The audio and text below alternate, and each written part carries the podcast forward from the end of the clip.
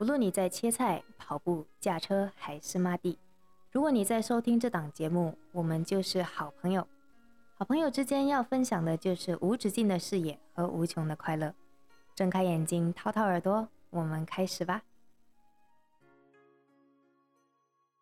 事前规划，生活八卦，欢迎来到无声卡带。Hello，我是佳明。Hello，我是主播瑞泽 Vizo。首先，新年快乐，恭喜发哎，终于一财！月一号了，二零二二年了，好开转眼心哦！就到了二零二二年。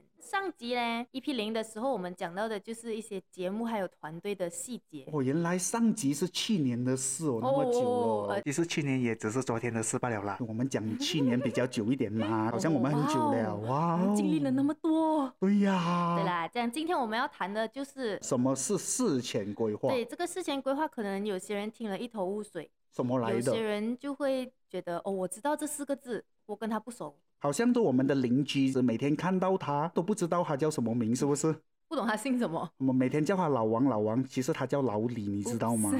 哦，我们事前规划前一期提过的就是事前规划代表的是人闭上眼睛之后的一些安排。是的，佳敏。所以今天我们就趁着这个良辰吉日，向大家深入的介绍什么是事前规划。事前规划白话文我们叫准备葬礼，然后通俗点我们就讲准备出殡的东西。文艺一点的话，我们就叫准备人生最后一次的毕业典礼。如果用英文来说的话，来，英文教育很好的，Funeral pre-planning，感谢我们的佳明老师。总之就是预先把自己的身后事，透过自己的主权，在生前的时候安排的一清二楚。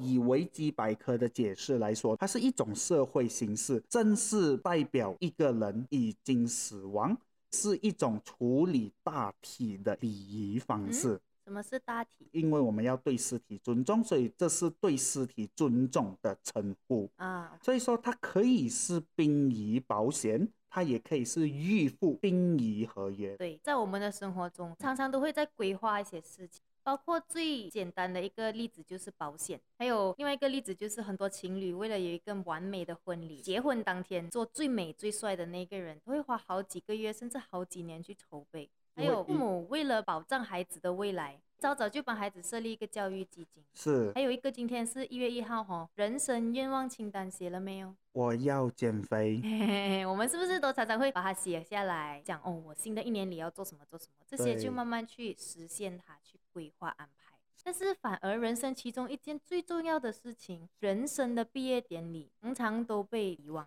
是的，佳敏。除了被遗忘，其实我也相信，也有一部分人很机会去谈这个事前规划的，因为很多人想到事前规划，就想到说人死了就要马上去做这些东西，很不吉利。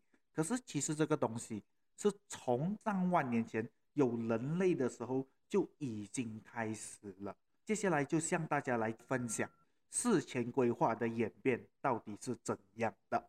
从人类学的角度来看的话，其实我们懂丧礼是让我们活人用非破坏性的方式来向往生者。表达敬意，因为人呐、如果闭上眼睛后没有很好妥善处理，就这样随便埋葬在大街旁边的话，这会对整个社会造成一个很不好的印象。你们想象一下，如果每一天你们一出门就看到大体满大街，你觉得你每一天的心情会好到哪里去？所以说，葬礼它就是让我们社会重新平衡起来的一种方式。事前规划的历史，我们可以追溯到石器时代。那时候我们还长到很像猴子的时候，他们怕被动物吃掉，还是意外发生，没有一个很好的尸体的形状，所以以前他们就会开始注重大体一定要留下完整的身体，然后为逝者准备一个有尊严的仪式。像是那时候他们就有一个仪式，就是帮这个大体身上涂上叫红赭石的一种材料，总之就是一个红色的石头。在那个时候是象征着鲜血和生命，表示他们还存在的意思。佳明啊，嗯你看一下最近几年呐、在中国新疆有一个地方叫哈密市，发现到了那时候新石器时代晚期的墓葬遗迹。嗯，那时候一挖出来的时候，就可以看到那一个人，那个图片是这样子的，那个人他是抱着膝盖，你们知道婴儿在妈妈的哦胎盘。啊，嗯嗯他就整个包住，然后就是胀下去，可以看到他的头骨啊，他的手脚的骨头、支架、骨干其实都很完整。那时候新石器时代是人类还在狩猎的时候，可是现在新石器时代就代表说他们有村庄了，他们开始慢慢发展起来了，人有一个住的地方，安心了，他们就会想办法把自己的葬礼做到更加细节、更加好，对不对？嗯，就是周围的环境、葬礼的形式就可以越来越多细节，做得越来越完美。完美就是称心啦，因为以前人他们第一注重的是要怎样把自己喂饱，然后怎样确保自己的生存安全，很难会把那种丧礼的事情处理得比较好。对呀、玩死甘难呐、然后社会进步的时候，就有各宗教的崛起，国家的走势啊有直在变化，周围的进步也让丧礼随着时间慢慢的产生好的变化。过后我们还可以看到他们发展到祭祖。祭祖是什么？祖饮水思源的概念，他们会祭拜祖先。有些人家里有神主牌、祖先牌，然后一直演变演变到现在我们看到的丧礼出殡仪式。刚才佳敏有讲到祭祖，以前他们祖先都是因为生活没有很好，所以说要拼命的生存，把他们的这种基因留下来。可是现在发展文明了，他们就说要感恩。想当年，如果不是因为祖先很厉害，也不会有现在的文明。所以说，祭祖从葬礼来看的话，我们是可以知道它是多么的重要。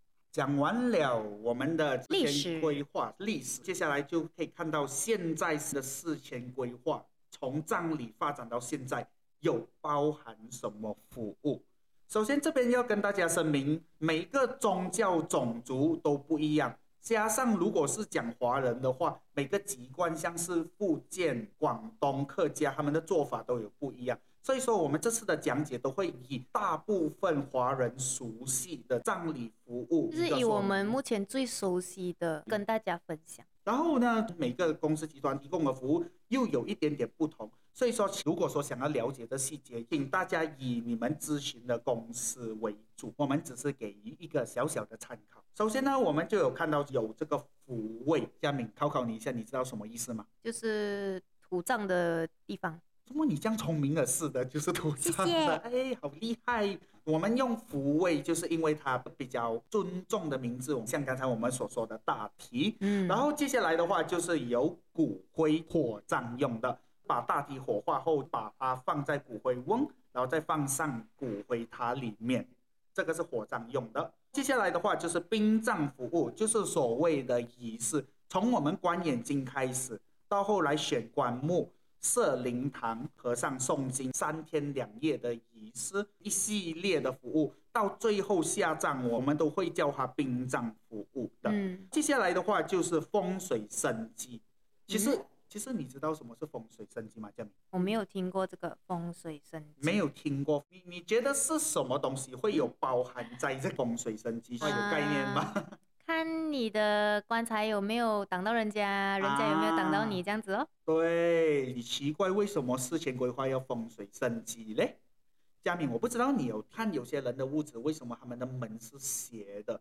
有，我有看到很多屋子啊，有两个门、三个门这样。对，然后你可以看到有些家为什么他们的灶炉要向着外面？嗯，然后还有外面的水池一定要有水，它的这种概念就好像说用风水找出我们的雷达、我们的频率啊，嗯这些就是有风水师他们会看。如果说用在建造墓地，就是我们有了福位福地嘛，看风水，然后就把嗯这个墓地建起来。如果以华人的这种说法，风水生机可以旺子旺孙，你做到大，你的台面大。你的整个子子孙孙就会越来越顺利。嗯有些大老板他们会把风水就是做得很好，就是因为风水可以旺子旺孙。你有听过这个说法哦？嗯，就是说明堂大做到好，做到够壮丽的话，子子孙孙都会圆满吉祥，老人家特别喜欢。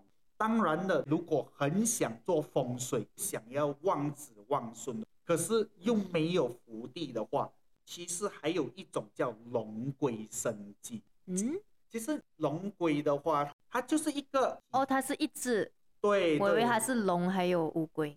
哦，它就是一只 two in 哦 one 哈，，OK，OK 二合一的龙和龟的结合，你可以想象到吗？它是一个动物，它不是它它是龙尾还是龟尾？应该这样子讲，它是有龙头身，然后整个后面下半身的身体是龟，龙龟。嗯嗯就是一种华人的那种吉祥动物，就是很讲究仪式。你要准备头发生成八字，指甲透过一些仪式放下去，才是真正有做到风水的。这个是其中一个服务。具体这个故事，如果大家有兴趣的话，其实大家可以多多留意，可以跟我们发问，然后我们以后会做相关这一个节目的。还有的就是神主牌。我们说人有三魂七魄，就是说，如果人毕业了，他第一魂一定是去天堂，第二个魂是会在他自己的墓地或是骨灰，第三就是会在神主牌，也就是说我们祖先的象征。如果我们拜拜，我们去对神主牌说话，我们也是可以跟亲人讲话对到的。对对对，来，刚才你讲人有三魂七魄，是的，第一魂人往生了过后去哪里？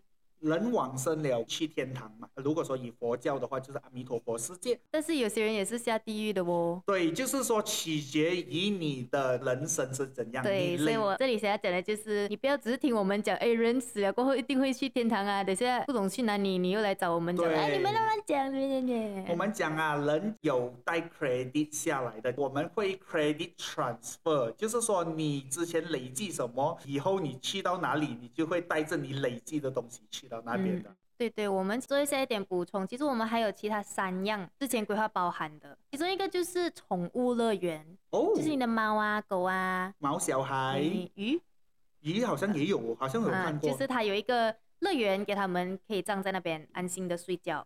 还有另外一个是海葬，海是我们。常常讲的撒大海。我我觉得我很想要，因为我可以去海里面游泳。撒呃，就很多人很喜欢讲的撒撒上大海大海，很多人说我是很简单的，我只要撒大海，其实不是这样说的，撒向大海其实也有很多的步骤。都是需要经过批准，然后一些特别的安排，你去撒，然后有很多的过程，去到一些指定的海域，才可以真正的去撒。不然马大我们的警察找到你哦，你就要去吃咖喱饭了。来，我们科普一下，因为我们一般说在马来西亚坐牢的话，有的吃咖喱饭，就是坐牢的意思，嗯我们叫吃咖喱饭。嗯，而且如果你乱乱撒的话，给政府部门抓到，你是要被罚款的，所以说这个很严重的，嗯嗯，另外一种就是环保葬，听说在台湾已经很流行啊很啊。红了。就是环保账啊，佳明，你知道不是说有树的地方就可以撒下去，你知道哦？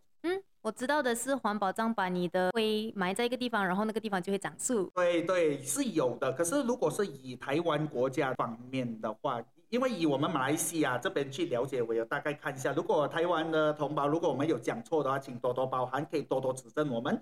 因为环保站我知道每一个市政府他们是有他们自己的一个规划，他们会有一个环保站区，所有人他们可以把他们的骨灰撒到去环保花园，所以你去到那一个地方，其实它是很美的，看到那些花很漂亮哦，其实下面全部都是骨灰来的。然后我们知道有什么服务了，如果说我们要找这些集团，我们可以怎样找？接下来就会跟大家讲解马来西亚有什么集团还是公司会提供这个服务。首先呢，就是富贵集团，富贵集团是从一九九一年到现在已经有三十年的历史，所以说目前以我了解，应该它是最大的殡葬集团。嗯然后当然还有孝恩园、仙境山庄，以基督教为主的 Trinity Funeral Service。嗯 Funeral Malaysia 提供人或是刚才佳明所说的宠物的葬礼的，嗯还有一个叫 Heaven Funeral Care，主打的就是客制化。当然，马来西亚华人多，所以工会很多。新山中华工会、吉隆坡、广东一山也是有提供这些服务的。我们讲了本地的，像海外的嘞，我们台湾呢，其实台湾政府很好，它有提供一个台湾殡葬网站咨询，在那个网站里面，你可以找到全国所有的一些资料好像。是有火葬场在哪里呀、对然后哪里对对设灵堂，它好像他们都有给到很清楚啊。对，还有另外一个就叫冬瓜行旅，它其实他在 YouTube 有一个 channel，都有在讲很多这一些，殡葬服务的这些资料对，他分享很多。我记得那个 YouTube channel 叫做单程旅行社，对吗？嗯嗯，大家可以进去里面看看一下。啊这个就是台湾的啦。嗯，新加坡的我们有 Passion Bereavement Care，另外一个还有红枕帽集团，香港的话，我们有人质殡仪服务，香港合法持牌骨灰殡葬有限公司。哇，这个一听下去就是非常非常的专业，非常的直接。嗯，我们还有加拿大的一个 Arbor Memorial，哦，这个听起来很斯文哦。这个我有手多去看他们的网站，其实他们的整个墓园规划是很平静、很美一下的。而且你知道加拿大的风景是很美的嘛？对，很多草地，呜。对，那个枫叶树这些，所以说大家如果有机会可以去打这个 A R B O R Memorial，真的很漂亮。好像中国它其实也跟台湾一样，还有一个网站是专门集齐这一些资料的。哦。那个叫做中国殡葬协会，然后他们还有一个另外一个集团叫做福寿园国际集团。对的，当然我们讲的都只是这些国家的皮毛，也是供大家去做参考。如果大家想要了解更多，其实。对我们说明栏里面有这些链接，所以大家可以进去里面看看一下。嗯，总结来说，我们讲了这些这么多集团做到现在，大家可以知道事前规划已经开始普及了。三十年前，大家都还在为吃而烦恼，大家都要赚钱，大家都要生活。可是佳敏，你知道我们现在生活算是比较好一点的，对吗？嗯。当生活好一点过后，我们就开始有思绪和潜力去想想我们以后的毕业。典礼要怎么做了，对不对？其实大家不妨也可以开始考虑看看，以后你的人生毕业典礼要怎样。嗯，事前规划也是很重要的。所以在这里我们要预告一下，我们下一集的节目就是来跟你谈一下为什么事前规划。如此的重要，为什么我们要做？我可以不要做吗？让我们下一期节目跟您解释。这就代表我们的节目已经来到尾声，感谢大家愿意听我们两个青少年讲话讲那么多啊！你看起来很年轻啊，是 啦。如果你喜欢我们的节目，可以分享给你身边的亲朋戚友，让大家一起来追踪我们的 Instagram 还有 Facebook at。无声卡带，对，追踪追踪，包你月入发发发。多多益善，来给我们点赞和留言，我们会在梦里报答你。怎样？就是说我会出现。是啦，如果你有什么建议，还是要我们讲的一些题目，或者是你知道的一些资讯，想要跟我们分享的话，可以去我们的 Instagram 连接那边来给我们投稿。当然，我们也是有放我们的电子邮件 Gmail。如果大家想要投稿，有一些故事关于事前规划，觉得很特别，想要分享的。欢迎大家私信给我们，我们会非常感谢你们的，谢谢你们。是的，这样子如果没有什么其他事情的话，我们就起立行礼。谢谢瑞泽老师，我们下集无声卡带再见喽，拜拜。